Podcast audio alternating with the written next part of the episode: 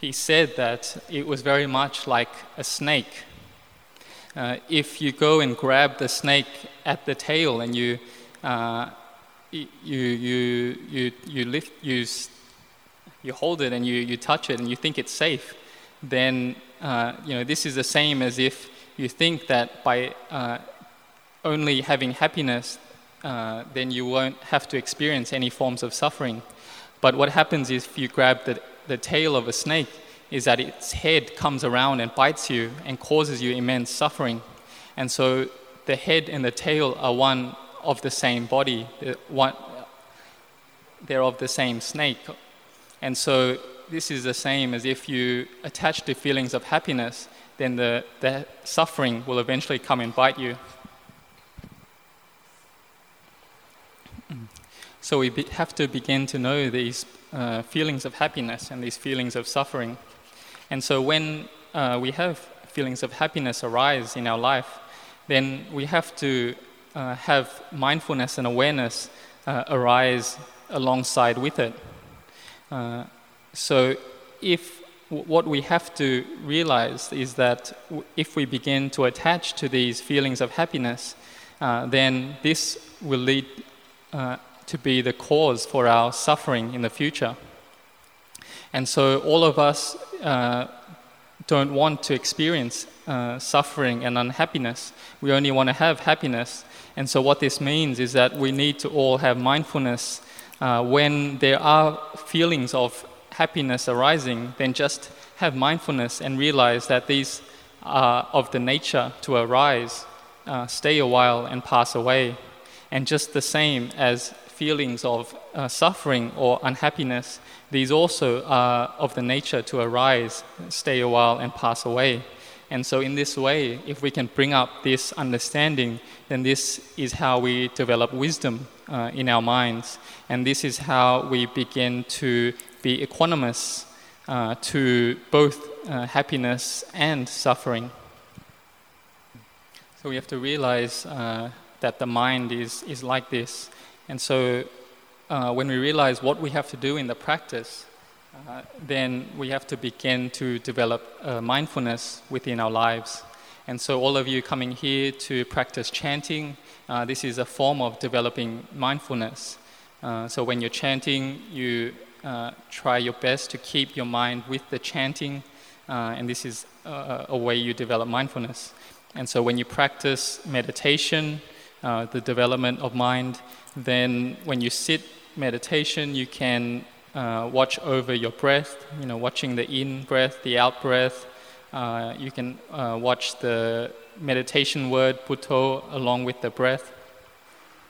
And so by doing this, by practicing in this way, then uh, you'd be able to develop mindfulness and uh, clear comprehension uh, of what is happening uh, within the mind. And this will increase the the strength of the mind. And so uh, once th- this mind has much more strength, then you'll be able to see it uh, more clearly. You'll be able to see uh, the thoughts that arise within the mind. You know, sometimes there's good thoughts and sometimes there's bad thoughts.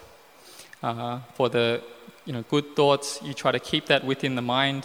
You know, these are wholesome, uh, these are good, they make you happy. And for those bad thoughts that arise within the mind, you try to uh, relinquish them. You know, you try to to put them down. So I want to ask all of you, uh, when you've got something that, y- when you've received something that you you like or that uh, you place a lot of value on, does it give you a lot of happiness? Uh, who wants to answer? Yes, Ajahn. Very happy when we see something that we like. So uh, imagine that if you receive something very valuable, for instance, a very uh, expensive car, maybe you bought, you just bought a very expensive car, something that you considered uh, very, uh, very, very beautiful. You know, it's very expensive. You can compare it to maybe, I don't know, five million Singapore dollars, five million Singapore dollars. five million. Just imagine, imagine it was that, that much. And what happened if, uh, you know, would that give you happiness or not? But then imagine if someone, you know, took a key uh, to your car and just, uh, you know, put a big scratch along the side of your car or maybe dented the car. You know, how would you feel then?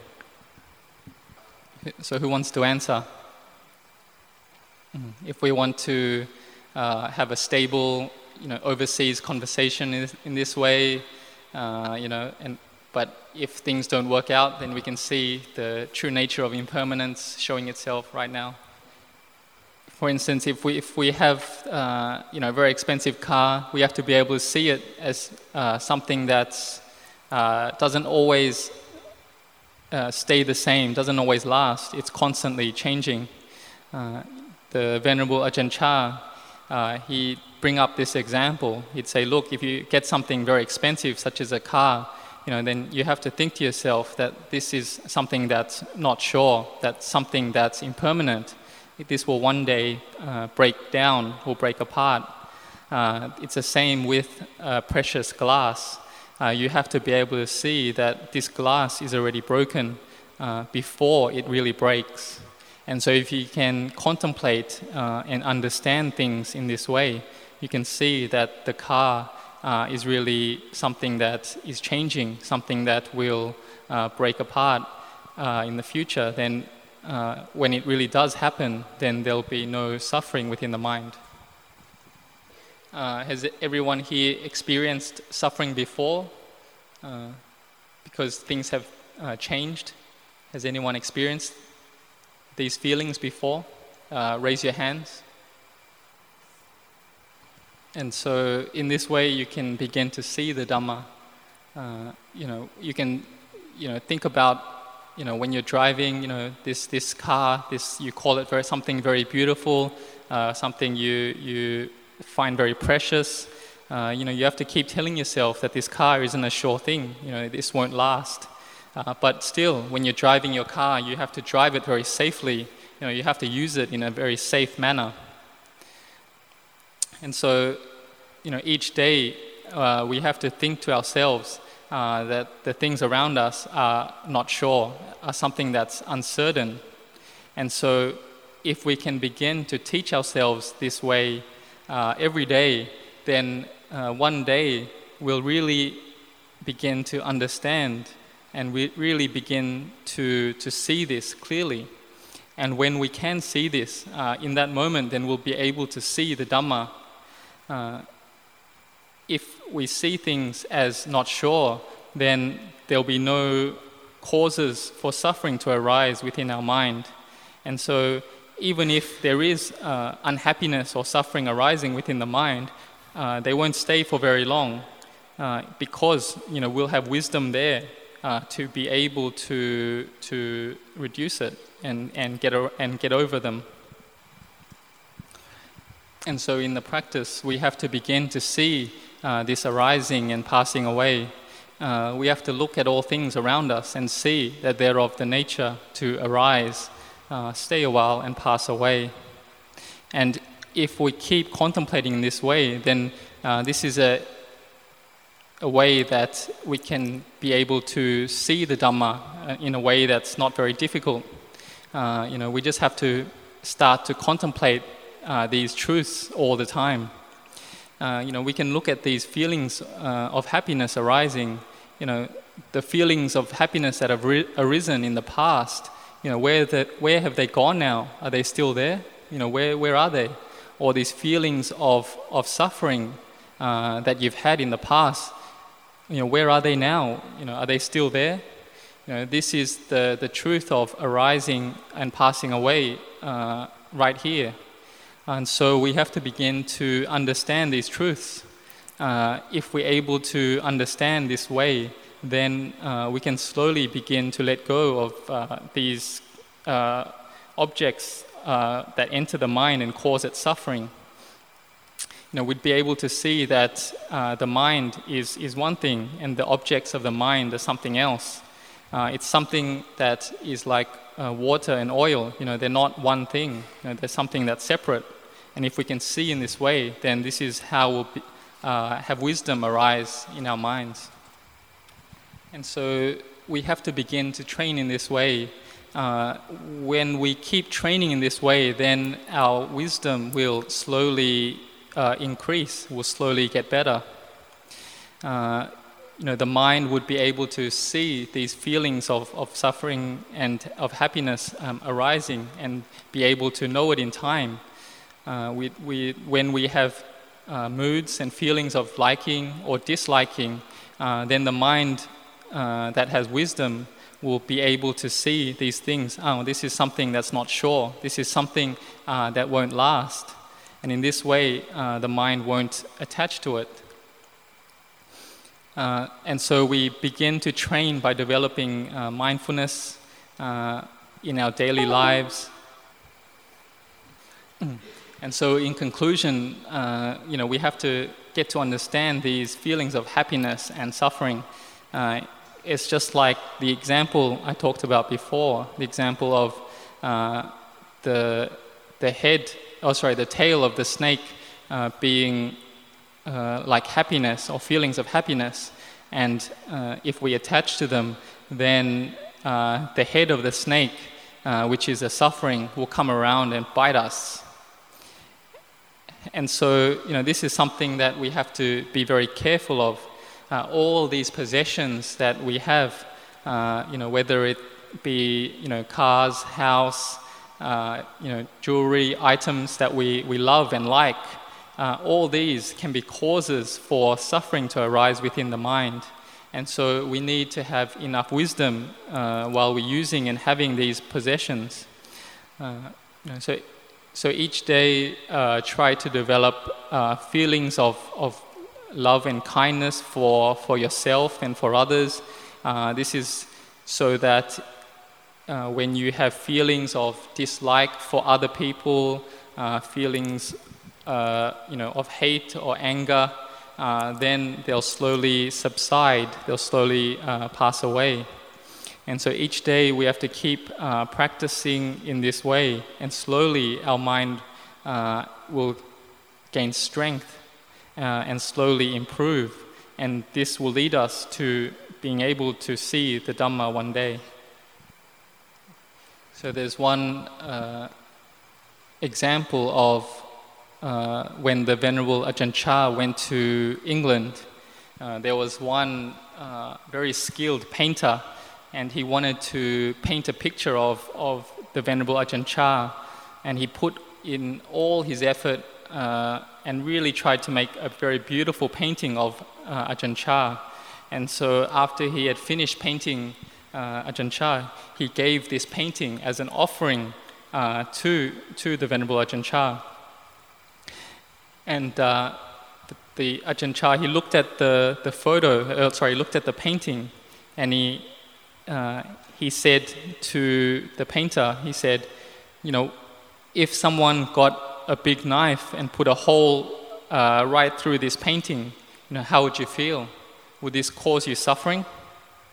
And then that painter, he knew that, oh, uh, you know, whenever I attach to, to things or uh, give a lot of value to things, then this is going to cause me a lot of unhappiness and suffering. So really, uh, Ajahn Chah, he could have said, oh, uh, you know, this is a very beautiful painting. Uh, you know, he, he could have said, this is something that made him very happy. But instead, he took this opportunity to teach uh, this painter about Dhamma, about the truth. Is uh, knowing and understanding with wisdom are two different things. How to raise our wisdom with understanding, uh, what are the key factors? So the way to increase your wisdom with understanding uh, is when you receive, you know, something or you get something uh, that you like, you know, think to yourself, oh, this is something that's not sure, this is something that's impermanent, it won't last. Uh, if you get something that you dislike, you know, you have to tell yourself again, you know, this is something that's not sure, this is something that's impermanent and won't last as well. Uh, whatever thoughts uh, arise within the mind, whether they're good or bad thoughts, you have to think to yourself, you know, this is not sure, this is something that's impermanent and won't last. Uh, when there's people that you love a lot, uh, you know, they're also something that's not sure. There's something that's, uh, you know, not permanent. Uh, or if you dislike or hate uh, a person, a certain person, you know, these feelings of hate or that person even is something that's not sure, something that's uh, impermanent, it won't last. Have you ever had something that you you like and uh, love a lot? Is it something that's certain? Uh, you know, ha- has your feelings towards uh, these things that you like and love ever changed? Is it a cer- is it a sure thing? Have you ever had that? No. How should a lay person practice in this uh, challenging uh, work life in order to end attain Sotapanna in this lifetime? So this attaining to Sotapanna or stream entry, uh, this is uh, the same as being able to see the Dhamma. Uh, this is the same as being able to see and understand the truth. Uh, a Sotapanna can see that uh, this body or this physical phenomena is something that's not permanent.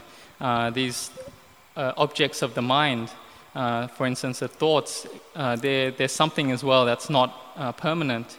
And so a Sotapanna will be able to clearly see uh, this physical and mental phenomena uh, as something that's, that's impermanent, uh, see it as something that's uh, suffering and something that they can't really call uh, a self, a me or mine. Uh, this is what we call being able to see the Dhamma. And so to be able to get to this point, uh, one needs to develop a lot of wisdom. Uh, to develop wisdom, one needs to have a firm foundation in concentration. And uh, to develop this concentration, one needs to have uh, a strong basis in morality. And for one to practice and to develop this morality, one needs uh, to start with uh, faith in the practice. And so each day we have to begin by developing mindfulness uh, throughout the day. Uh, if we can practice in this way, then uh, you know we're very close to Nibbana. Uh, we have to. We just have to keep putting forth effort into the practice, and uh, if we keep doing this. Uh, without stopping, then one day we'll be able to see the Dhamma. Uh, just by you sitting here, this is uh, this is Dhamma already. Uh, this is because the Dhamma is something that's always here. It's always it's always here. It's always there. It's uh, if we can understand uh, this clearly, then we call this being able to see the Dhamma. Uh, this body and mind right here. If we're able to see it in terms of Uh, impermanence, suffering, and not self, uh, then we'll be able to see the Dhamma. And re- in reality, this uh, impermanence, suffering, and not self is is is always there, and it's just that we're not yet able to see it clearly and understand it. If we're able to see this self as as really not self, uh, this is enough to be able to see the Dhamma. So if we ask uh, ourselves or Uh, parts of the body, we ask our hair on the head, you know, are you really mine? Is this is this really uh, mine? Or we ask uh, the bones in our body, the the arm uh, or our teeth. Uh, we ask them, are you really mine? You know, can I call you a self? You know, yeah. how how will they answer? You can go around uh, around y- your body uh, mentally asking yourself, uh, you know, is is this part of the body, these thirty-two parts of my body, uh, you know, are you uh, a self? Can I call you mine? Uh, is there any answer yet that you hear? Uh, so when you ask your parts of the body in this way, are you really mine? Then uh, you'll see that there's there's no answer coming from it. Uh, but really, the the mind or the heart uh, has attachment to all these parts of the body and calls it me, mine, and a self. Uh, and so, in reality, uh, you know, it's just about changing your view to see things in terms of Dhamma, to see things correctly, And this is what we call being able to see the Dhamma. And so we'll see that, you know, if we have attachment uh, to these to this body, uh, then this becomes a cause for our suffering. If we can uh, slowly get to understand uh, this truth, then uh, this this is leading us to see the Dhamma. And this is something that's uh, not difficult. It just takes a, a change of our views.